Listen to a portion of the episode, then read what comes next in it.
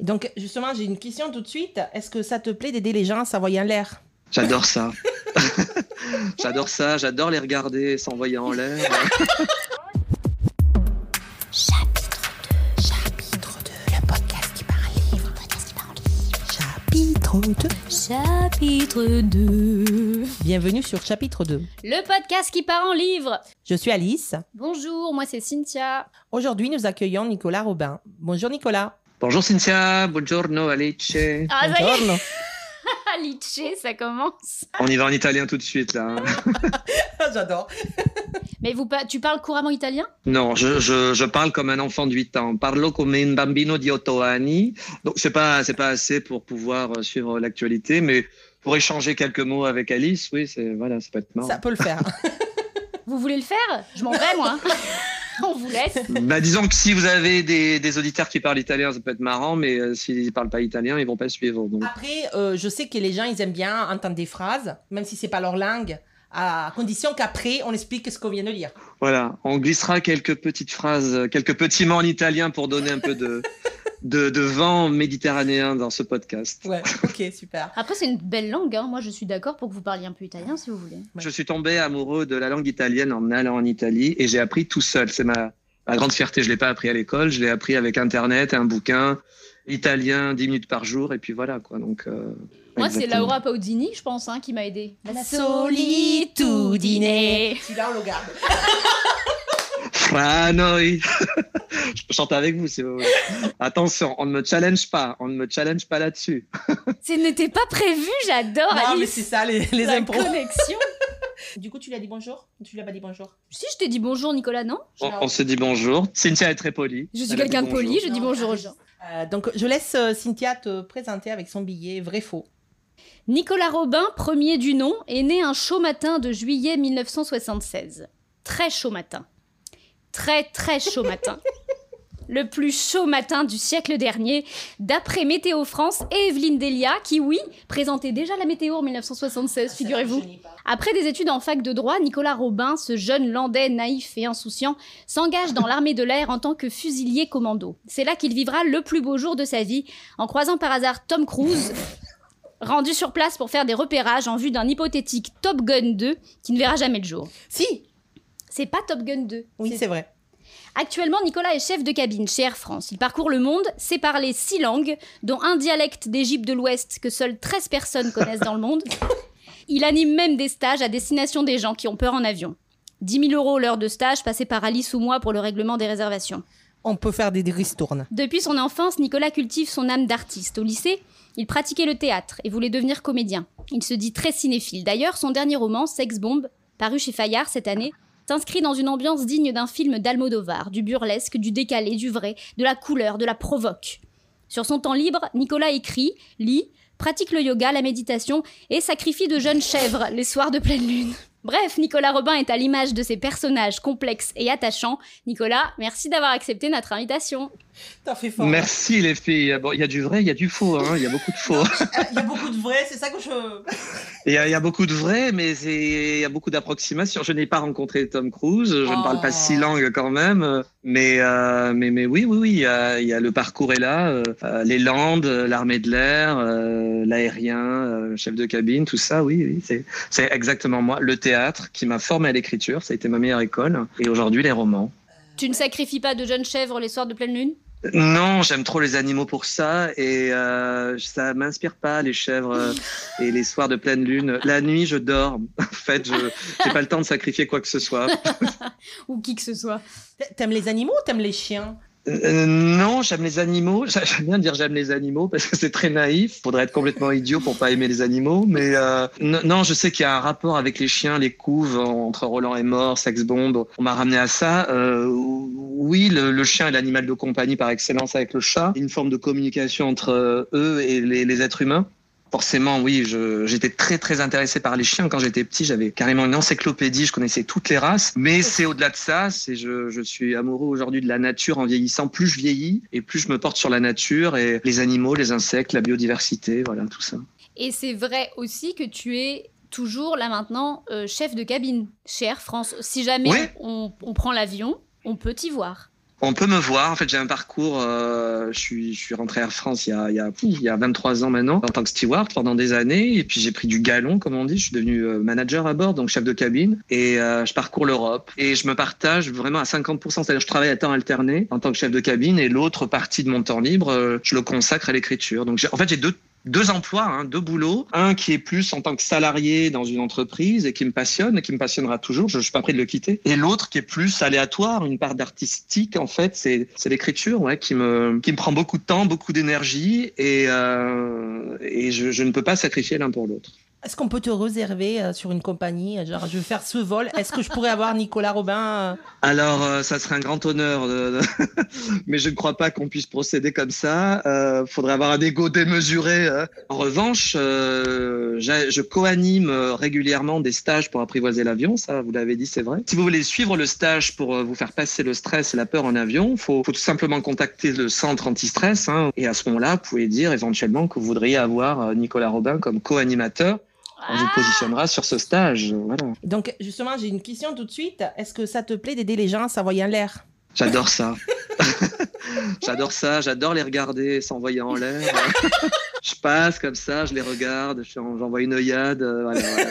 On s'envoie en l'air depuis Roissy ou Orly régulièrement et c'est plutôt bien de faire ça tous ensemble. Alice, elle voulait placer cette question depuis Ah oui, oui. sa naissance à peu près. Oui, oui, ça fait, euh, ça fait euh, depuis que je sais que tu es là que j'ai envie de te la poser. Oh, mais tu sais, on me la pose depuis 23 ans, Alice, donc... euh, Ah oui, mais Ah non, t'as vu, on, passe, on pose Ah, des on questions. pose des monde questions nulles. Vite. 23 ans que tu fais ça? Si, sono un vecchio astante di volo. Je suis un vieux steward. On a dit qu'on placerait des mots en italien, tu vois. Non sei un vecchio steward. No, non, di- non si può dire così. Non, on va dire... que J'ai de l'expérience, oui, dans le métier de l'aérien. ouais. Euh, Cynthia, elle a envie de se tirer Moi, une j'ai balle envie parce de- qu'elle comprend rien. De partir.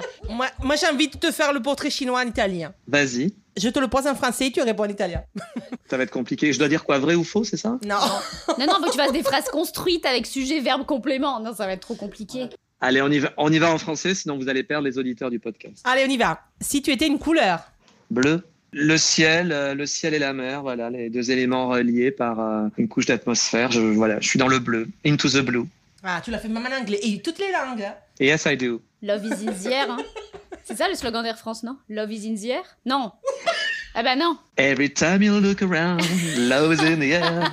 Voilà, il faut pas me challenger. Si tu étais un animal, Une loutre, parce que c'est facétieux, c'est facétieux, c'est joueur, ça peut être très hargneux, ça aime barboter dans l'eau, ça mange du poisson, ça fait des câlins. C'est tout moi. Pour nos auditeurs, l'animal euh, préféré de Cynthia est aussi une loutre. Je suis Pourquoi tellement touchée. Et pourquoi Bah moi pour une mais pour une information tout à fait euh, tout à fait attendrissante, c'est que Monsieur Loutre et Madame Loutre quand ils s'endorment, eh ben ils se tiennent la main. C'est vrai. Et même euh, dans l'eau, ils flottent sur le dos en se tenant la main. Voilà. Oh, Ils sont beau. très très liés. Il y a une fusion. C'est un animal qui est très amoureux en fait. Donc, un salon, on peut t'offrir des mini loutres, c'est ça? Mais j'adore. voilà. Euh, voilà. Je suis pas collectionneur des loups. Euh, Il faut faire attention à ce que vous dites parce qu'ils vont tous arriver avec des figurines, Mais c'est ça qui est des, génial euh, des autocollants. Je vais me retrouver avec des nids à poussière en forme de loutre. Et je vais devoir remercier parce qu'on fait un cadeau, on remercie, mais après je vais pas savoir quoi en faire. Donc euh, merci pour toutes vos loutres. Merci par avance. Si tu étais une saison, L'été, puisque c'est la saison où je suis né. Ça a été bien dit, ça d'ailleurs. Je suis né le jour le plus chaud de l'année du siècle dernier. Oui, ça c'est vrai. Pleine, en pleine canicule de juillet 76, et à l'époque, on ne parlait pas de canicule, mais de sécheresse. si tu étais une ville ou un endroit, là, tu as le choix hein, avec ton métier. Hmm, c'est compliqué parce que j'ai visité beaucoup d'endroits, Bah oui. euh, beaucoup de villes. Je sais pas, je serais un petit port de pêche italien sur l'île d'Ischia au, la- au large de Naples, Forio, là où il y a une très très belle chapelle. Voilà, je crois que je serais euh, L'Italie, quand même, hein, l'Italie. l'Italie à tout prix. Bon, ben, tu vois, c'est pour ça qu'on s'entend bien avec Nicolas. Elle m'a regardé genre et toi non. Je n'ai plus ton Si regard. toi, t'as la loutre. Ouais, la loutre. Allez, on y va. Si tu étais un dessert, Le tiramisu. Ah bah, Alors, bah voilà. dis-le bien pour nos éditeurs. Il tiramisu, c'est ça? Tiramisu. Tiramisu qui veut dire? Euh, Élève-moi, tire- tire-moi vers, Vers le haut. c'est ça? C'est ça. Parce Ah que bon c'est un dessert qui est tellement fondant, tellement, tellement divin qu'en fait, il, te, te surélève. Donc tiramisu, c'est pas tire-moi dessus, mais c'est euh, tire-moi vers le haut. Bienvenue sur chapitre 2, l'émission culturelle. Culinaire, j'ai une passion pour Culinaire. tiramisu. I- Spécial Italie. Ouais. Alors, euh, si tu étais une chanson. Je suis un bébé requin au ventre blanc ou dans la craie. Ah non, Dans les eaux chaudes, je t'entraînerai. Et sans que tu le saches, avec amour, avec douceur. Moi, joli bébé requin, je vais te dévorer le cœur. Vous connaissez? Non. Pas du tout. Bébé requin de France Gall. Ah si, là maintenant que tu dis ça, oui. Ah, je connais pas.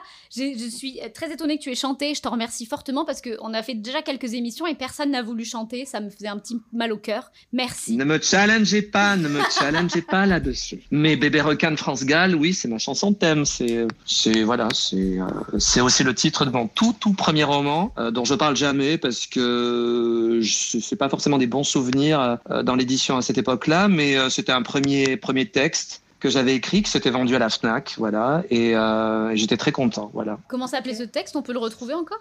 Il s'appelle Bébé requin. Ah J'ai écrit deux romans dans une première maison d'édition euh, qui s'appelle Bébé requin et l'autre Super tragique. Euh, les premiers lecteurs, les purs et durs, euh, euh, les connaissent bien et même pour certains, c'est parfois les préférés. Ah. Et il y a bon un- quelque chose de très naïf, c'est vraiment les premiers textes, mais il y avait déjà un peu d'ADN. Euh, qui avait euh, qui avait été jeté, qui qui ensuite va dessiner les, les, les autres romans qui sont sortis euh, d'abord chez Anne Carrière et le, le dernier chez Fayard. Mais euh, Bébé requin est super tragique. J'aurai toujours de l'affection pour ces textes parce que je les ai écrits euh, sans penser un jour être publiés. Et si tu étais un roman, justement? Pause de réflexion. Alors euh, voilà. Je cherche une réponse intelligente et intelligible. Si j'étais un roman, alors ça peut être soit le, le roman euh, qui m'a qui m'a éveillé euh, à la littérature quand j'étais petit, c'est euh, c'est le Lion de Joseph Kessel parce que je l'ai lu en cinquième, j'avais 12 ans. C'est le roman qui invite au voyage, voilà. Sinon, je dirais il y a un autre roman euh, qui qui est porteur pour moi, c'est Carrie de Stephen King parce que c'est à la fois euh, le roman qui m'a sorti des romans d'école, parce que d'un coup, on- je lisais autre chose que, Ouais. que Stendhal, que, que Corneille, que, que Joseph Kessel, euh, voilà. Et c'est aussi une thématique, euh, moi qui ai, qui ai été victime de harcèlement moral, qui, qui m'a porté haut, c'est-à-dire que c'est un roman qui m'a permis de survivre, euh, autant le roman que le film. Et s'il y a un troisième roman qui, voilà, qui me, qui me tient à cœur, c'est Geneviève et la théorie du 5 de Tania de Montaigne, parce que Tania de Montaigne, euh, j'adore cette, cette auteure, elle est plus essayiste aujourd'hui, mais elle a écrit des, des comédies que je trouve absolument euh, décapantes. Et ce roman est complètement barré et m'a donné l'envie d'écrire à mon tour. Je me suis dit, moi aussi, je vais me lancer. En fait, sans le savoir, elle était un peu ma, ma prof d'écriture. Tu te dis la responsabilité, pardon, en tant qu'auteur, je te touche la cuisse, Alice, pardon, je vais exprès. La responsabilité. La responsabilité, oui, en tant qu'auteur, de te dire je peux faire naître des vocations euh, juste avec mes Ouais. mots, quoi. Enfin, c'est vertigineux hein, quand tu y penses. Bien sûr, les auteurs ne le savent pas, mais ils évoquent, ils éveillent des, euh, vocations ou alors des choses qui, n'osaient pas germer et euh, on se lance. On se lance. Je pense que la création, elle passe un peu par l'imitation au départ avant de trouver sa voix. C'est pas tout de, d'écrire comme parce que ça, ça prend pas.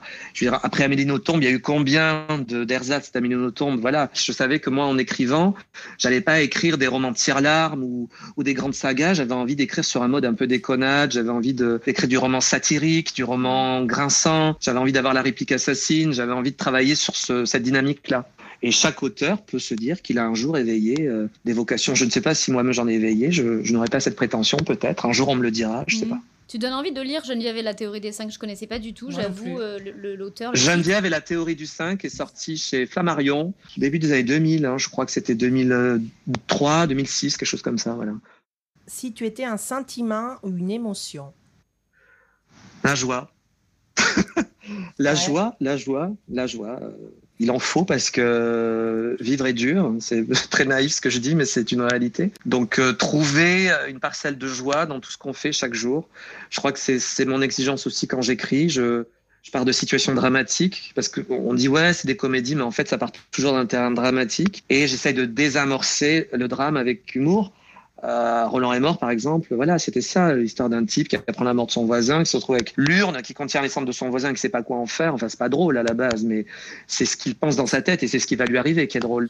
Je trouve, euh, Nicolas, que tu as toutes les qualités pour être un super ami. Merci, euh, Cynthia. Là, quand t'en parles, je me dis, ah, il est, tu vois, il- tu es optimiste, t'essayes de toujours trouver le, le bon côté, mais en même temps, t'es quand même super réaliste sur euh, bah, les difficultés qu'on peut rencontrer. euh, T'as l'air d'être quelqu'un de fidèle, t'as l'air d'être drôle. Hein Moi, je pense que tu dois être, enfin, je sais pas si Tu as- aimes les loutres. sais- tu aimes les loutres? Bah là, mais, attends. Quelqu'un qui aime les loutres. euh, Bah, il est là, il est forcément là. Ça, c'est. Voilà. Posez la question autour de vous. Aimes-tu les loutres? Et à ce moment-là, voilà, même si vous avez un date euh, avec un mec ou une fille, euh, posez-lui la question. euh, bon, pas tout de suite comme ça, mais au milieu du repas, ou au milieu d'un verre, en terrasse. Aimes-tu les loutres Au fait, aimes-tu les loutres? Si la réponse vous dit, la question vous dit non, fuyez. Si elle vous dit oui, c'est quelqu'un de C'est recommandable. la bonne. Et peut-être quelqu'un avec qui vous allez euh, tracer un, un- un long chemin. De rien. Ouais. Non, non, mais voilà, je pense que tes amis ont de la chance. Ah, il faudrait leur dire alors. Merci. Merci du compliment. Oui, je pense que je suis assez réaliste, euh, eu égard à, à un certain passé tumultueux. J'ai décidé de pas me laisser aspirer par le drame. Je garde toujours une forme de dérision, euh, ce qui peut être agaçant pour certains. Je, voilà, on me dit voilà pourquoi t'écris pas un roman sérieux? Moi, je pense que j'écris des romans sérieux. C'est juste que je ne veux pas donner une dynamique euh, mélodramatique, tire-larme, comme on dit. Hmm. Je suis tout à fait d'accord avec toi. Je trouve que cette question, elle est complètement. Elle est... Enfin, les, gens qui posent ce genre de questions, elle- cette question est très malvenue. Enfin, moi, je le prendrais très mal, je S- pense. Surtout que euh, c'est pas forcément ton cas, puisque tu as écrit quand même des. Enfin, je pense surtout à un qui n'est pas du tout euh, une comédie, pour le coup, la claque. La claque. Donc, euh, c'est que tu peux tout faire. Merci. Je me suis essayé un peu au drame avec la claque, même s'il y avait un personnage secondaire qui apportait voilà Oui, un souffle, euh, un peu d'oxygène au, roman. euh, mais euh, euh, oui, la claque me tenait à cœur parce que l'histoire d'un homme battu par sa femme, c'est un drame qui a été vécu par euh, quelqu'un que je connais, qui m'a confié son son histoire. Alors j'ai pas raconté son histoire, j'en ai fait une fiction, mais je me suis longtemps posé la question est-ce que je peux le faire ou pas? Est-ce que c'est moi? Est-ce que je donnerai pas ce sujet à quelqu'un d'autre? Et puis euh, finalement, ça ça parlait de quelque chose qui m'intéressait, c'est-à-dire les injonctions sur la masculinité, parce qu'au-delà euh, de, ce, de ce type et de ce qu'il vit, euh, c'est quelqu'un qui n'ose pas en parler parce que euh, la société ne donne pas cette place à l'homme de Mhm. victime. Et quand un homme est victime, il n'est plus un homme. Et là, je me suis dit, oula, là, il y a plein de choses à raconter en fait. Et de raconter la nocivité de ce patriarcat du point de vue d'un homme qui sur le papier coche toutes les cases en fait. C'était pas forcément facile de rentrer dans la claque, je pense, de- d'aborder le roman. Après, j'ai eu de très bons retours et les gens qui sont rentrés dedans, euh, voilà, m'ont vraiment réconforté. Mais euh, je sais pas si je réécrirais un autre roman dramatique comme celui de la claque. Moi, j'adorais le choix narratif, le personnage, justement, euh, être dans sa tête. Parce qu'effectivement, on a toujours euh, le côté, l'autre côté, la femme battue. Et là, il est, il est génial ce livre. Franchement, je vous conseille de le lire parce que c'est un registre que tu, tu- dans lequel tu n'avais pas l'habitude de, de travailler, mais tu y arrives tellement bien. Tu l'as lu, euh, Cynthia? Non, je l'ai pas lu, mais vous me donnez vraiment envie de le lire. C'est, euh, moi, je trouve que c'est un livre qu'il faut lire. C'est le quatrième, c'est le quatrième roman en fait que j'ai écrit aux éditions Anne Carrière, ouais. Après trois ré- romans qui se voulaient plutôt satiriques, caustiques ou burlesques, là, je, oui, j'avais abordé un roman plus dramatique. Et c'était un vrai challenge. Et je l'ai écrit, je l'ai terminé en plein, en plein confinement en 2020. Et euh, le confinement est tombé à point pour moi. En tout cas, j'ai très bien vécu à ce niveau-là. J'avais, j'avais besoin de deux mois pour moi pour travailler tous les jours euh, d'arrache-pied. Ça t'a pas fait peur de changer de style comme ça? Enfin, je veux dire, par rapport au lectorat que tu avais déjà réussi à, à rassembler avec les trois premiers, t'as pas eu peur qu'ils te suivent pas? Oui et non, c'est-à-dire que je me suis dit, tiens, il y en a certains qui vont se dire, chouette, un roman de Nicolas, on va rigoler, puis en fait, on rigole pas. Mais euh, non, parce que euh, moi, d'abord, je trouve qu'il y a des passerelles entre le, la comédie et le, et le drame. Ça, je le tiens du cinéma et notamment de, des œuvres de Woody Allen, parce que j'ai toute la collection des DVD des films. J'ai vraiment bouffé le cinéma de Woody Allen quand j'avais euh, 15-16 ans. Et euh, lui démontre bien qu'on peut passer de l'un à l'autre parce que les terrains de comédie, enfin les, com les comédies sont basées sur des terrains dramatiques en fait. Donc moi je me suis donné cette liberté là. Maintenant si le lecteur espère toujours retrouver le même livre, euh, je trouve ça dommage Oui. de lui offrir toujours euh, les mêmes personnages, les mêmes codes, les mêmes, euh, le même environnement. Euh, J'aime bien justement changer un petit peu, pas de registre, mais d'univers. C'est-à-dire que Roland est mort, on était avec ce gars qui picole, qui est au RSA, qui tourne en chez lui. Une folie passagère, c'était plus l'hôtesse de l'air, un peu vieille France, très traditionnelle, qui, veut au contraire bien faire, qui se dévoue pleinement à son métier. On est vraiment dans autre chose, dans un autre univers. Et, euh, et c'est ça qui m'intéresse en fait. Après, je pense que euh, justement, quand on change un peu de style, un auteur, il va attraper d'autres lecteurs qui pensent justement après le découvrir dans, les, dans ses Mm. anciens écrits. et Enfin, tu vois, moi j'aime bien ce côté euh, changer aussi. euh. Oui, j'ai pas, j'ai pas peur de perdre certains lecteurs pour en attraper d'autres euh, et fédérer du monde, mais euh, j'ai pas une entreprise commerciale derrière l'écriture. Je, Mhm. je cherche pas à, je fais ce qui me plaît. Si tu étais un des sept péchés capitaux. La gourmandise. ne m'invitez pas chez vous à table Ah bon? Et ne mettez pas du tiramisu dans le frigo. Euh, ne rangez pas les paquets de gâteaux au chocolat. ne- Non, non, non. Ah, ne- le sucré. ne- Ouais, le sucré. Le salé aussi beaucoup. Je suis un fan de pizza. je Je voudrais, fais je voudrais écrire un, pizzas. je voudrais écrire un roman sur les pizzas. Je fais des pizzas, moi, si tu veux, et je fais du tiramisu. Toi, t'essayes de te placer auprès de Nicolas Robin entre En plus, l'Italie, euh, les pizzas. Femme ou homme. hein. Parce qu'attention, je suis pas tradit, moi. C'est pas la place de la femme de faire la cuisine. Quelqu'un qui fait la pizza et le tiramisu est une personne bonne à marier. Avec qui on reste à vie. C'est pour ça que mon mari est encore là, peut-être, je sais pas. Après, justement, je voulais te poser une question, mais euh, ouais, on peut te la poser tout de suite. Tu aimes la cuisine italienne, mais la vraie ou genre t'aimes les pizzas à l'ananas? Parce que c'est une vraie question. Non, ouais, péché. euh, Ah, on est d'accord, moi, j'aimais merci. bien la- J'aimais bien la pizza à l'ananas. Mais je vous dis, je suis un vrai glouton. Est-ce que je peux faire une confession avant qu'on continue? Je n'ai jamais goûté la pizza à l'ananas. Mais tu peux t'en passer, c'est pas une priorité parce que c'est T'es pas. une personne bien. C'est comme de boire du rosé pamplemousse, par exemple. Voilà, c'est un peu acidulé. C'est rigolo. On fait ça, on fait ça un an, euh, deux ans, puis au bout de deux ans, faut, faut arrêter parce que c'est pas noble. En fait, voilà, c'est pas des matières nobles. Travaillons et dégustons avec des matières nobles. Euh, alors, j'ai ma petite que- dernière euh, de ce portrait chinois. Si tu étais un des sept nains,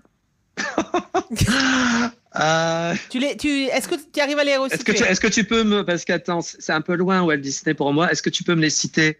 Il y a Grincheux, parce que je confonds avec les Schtroumpfs. Alors, tu vois, Oui, c'est. bah, tous. Rigolo, t'es pas le premier à nous dire ça. Timide, Hatchoum, Simplet, Prof, Grincheux, Joyeux, Dormeur. je veux dire joyeux, puisque j'ai parlé du sentiment de la joie. Donc, euh, voilà. Joyeux, oui. Super. Merci. Je pensais que t'allais détailler, moi Ouais, j'attendais. moi, je pensais que là, t'allais dire, euh, Il va se passer un truc. Donc, t'as- toujours la banane comme ça? Parce que t'es quand même super souriant. Oui, c'est vrai. Bah, nous, on Ben te oui, voit. parce que mon sentiment, c'est la joie, que j'aime les loutres et qu'ils sont facétieuses. Je- bon, au, au bout d'un moment, je pense qu'on peut se faire un, un vrai portrait de moi, euh, ravi de la crèche. M'invitez pas au cimetière, dans, aux enterrements, parce que je vais éclater de rire. hein. Alors, on a quelques questions à te poser. euh. Moi j'en ai une parce que je, je, euh, je- parce qu'on a on a bossé, pardon, on a bossé pour cette émission, d'accord? On a travaillé Je sais que vous êtes des bosseuses. et euh, j'ai une question qui m'est venue cette nuit en dormant et du coup je l'ai notée. Ah oui, mais ça m'a fait pareil. Toi aussi, c'est souvent quand on, tu sais, au moment Oui. de s'endormir, je trouve qu'on a l'inspiration. Ouais. Bref, je voulais savoir quelle est la chose la plus folle que tu aies jamais faite pour toi ou pour quelqu'un d'autre. Alors, j'ai rejoint par amour euh, quelqu'un qui était en vacances à Miami. Il faut savoir qu'en tant que steward, je suis parti, j'ai fait Paris-Tokyo. Je suis resté 48 heures à Tokyo. Je suis rentré de Tokyo à Paris et tout de suite, je suis parti de Paris jusqu'à Miami pour le rejoindre, Oh mon dieu. pour passer quatre jours avec lui, pour ensuite rentrer à Paris, pour repartir aussitôt travailler à New York. J'ai fait Paris-New York, je suis resté 24 heures à New York, je suis rentré. Je vous raconte pas le décalage est-ouest, les heures de vol. Euh, je suis rentré chez moi, j'ai dormi euh, 14 heures, ce qui ne m'était jamais arrivé de ma vie. Mais, j'avais passé, euh, voilà, j'avais passé euh, quatre jours euh, avec la personne que j'aimais à l'époque. Voilà, c'était merveilleux. Oh. Le truc le plus fou que j'ai fait. Ah, mais tu vois, la Ouais, loutre, beau, hein. elle est belle, la loutre. Elle est là. belle la loutre. On n'a jamais fait ça pour moi. Même temps, il est pas sûr, ton mec. Non. On va rester euh, bah, sur l'avion, du coup, on, on t'embête encore là-dessus. On veut rire, en fait. Quelle est la meilleure anecdote de, d'un voyage en avion où tu étais ou passager, ou steward, peu importe? T'en parles pas un petit peu des choses d'un folie, euh, une folie passagère? Oui, je raconte beaucoup de choses dans Une folie passagère. Merci Alice, c'est très bien. Si vous voulez avoir des anecdotes croustillantes, vous allez voir dans Une folie passagère.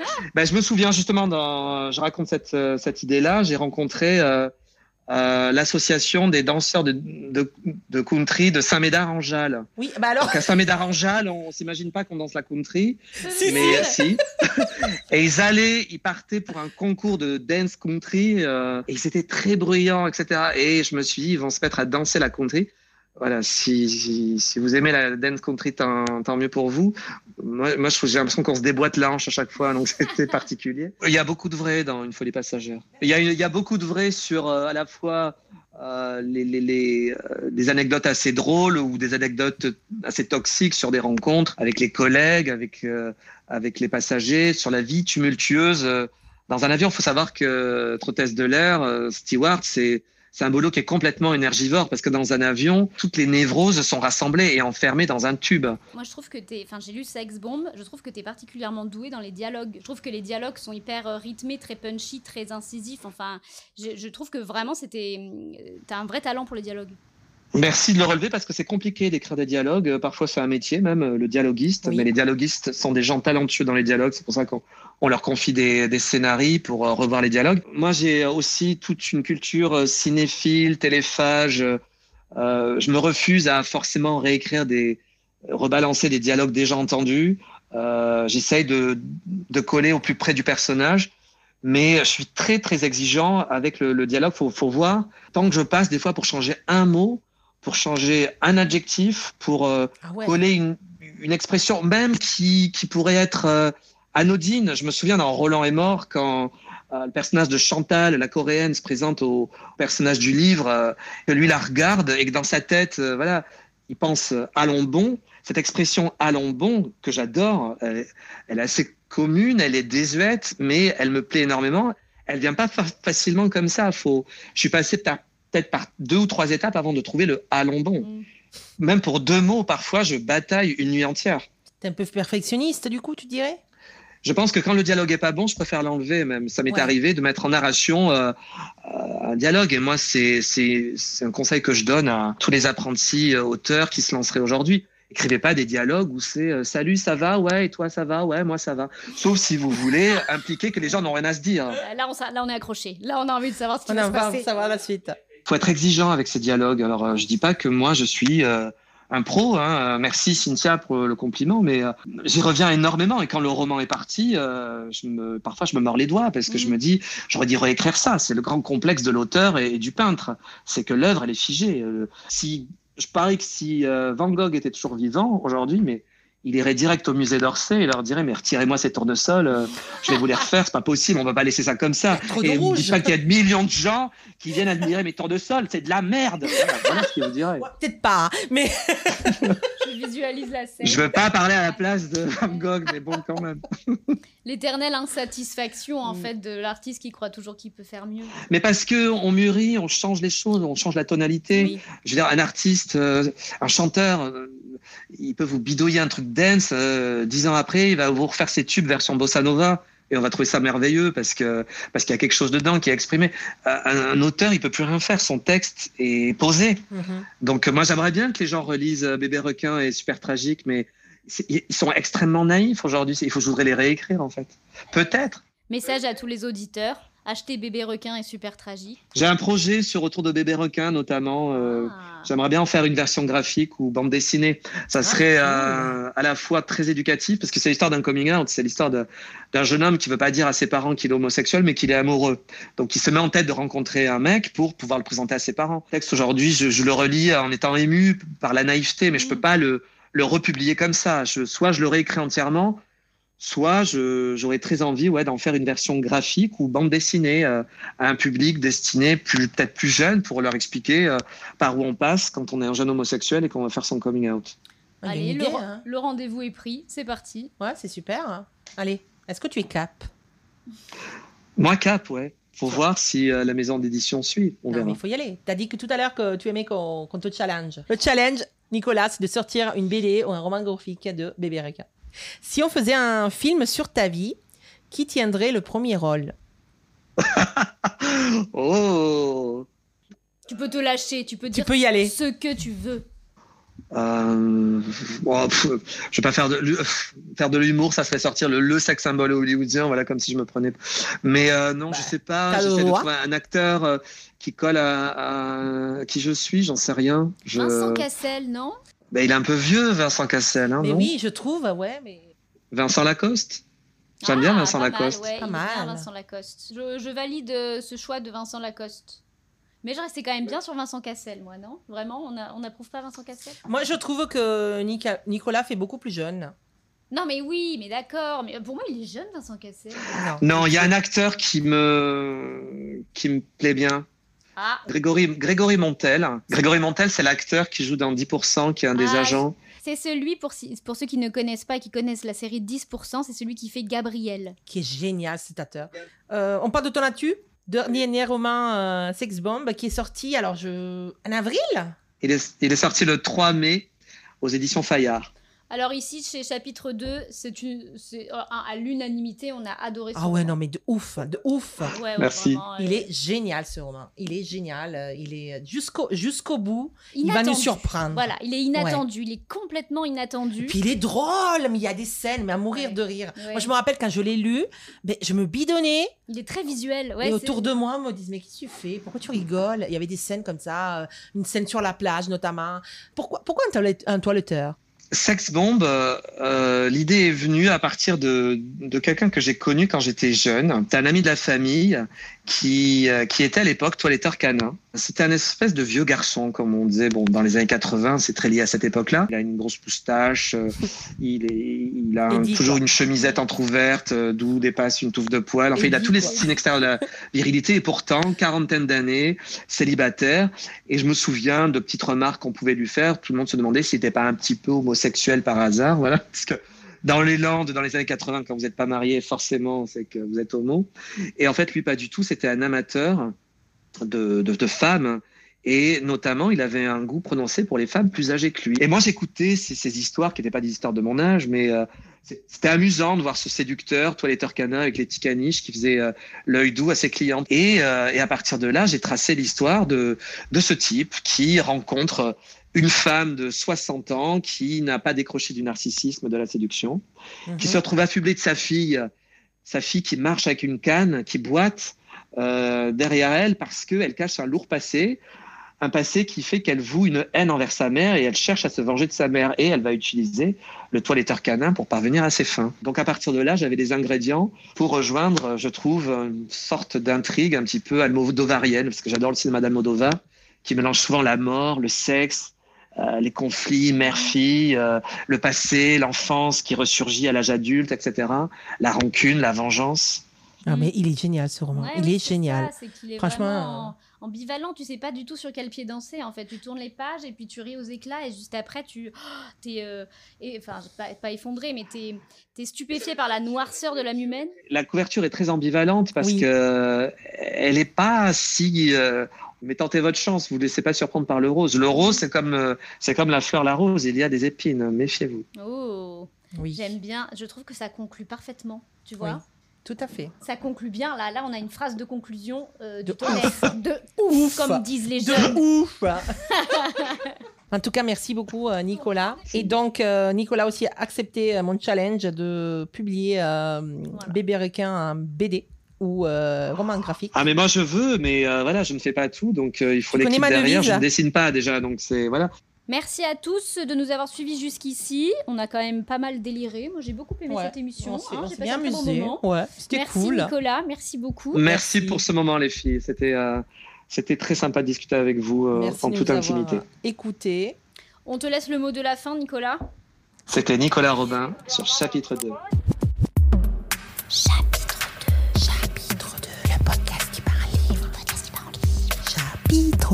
Chapitre 2.